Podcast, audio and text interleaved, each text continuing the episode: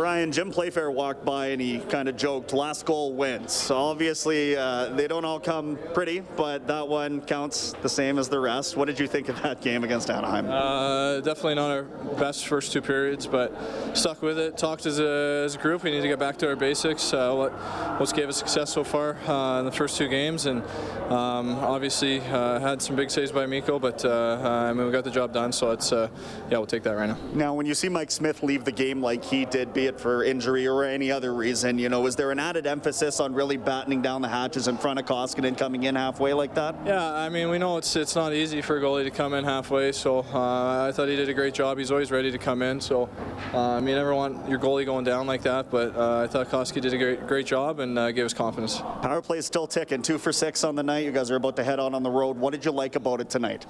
Um, well, we're still working it around. I think we're still uh, working out the kinks a little bit, but I think uh, the way that we fought in front of the net and uh, got a couple of timely goals is uh, is always important. Ryan, congrats on the win. Thanks, guys. All right.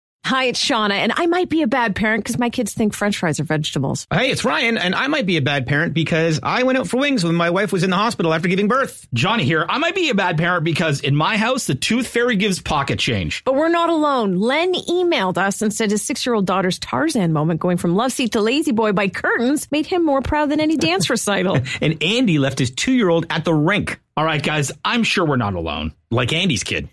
For stories and confessions like this, make sure you check out our podcast. It's called Bad Parents, and it's available wherever you get your podcasts. I left a glove at the rink.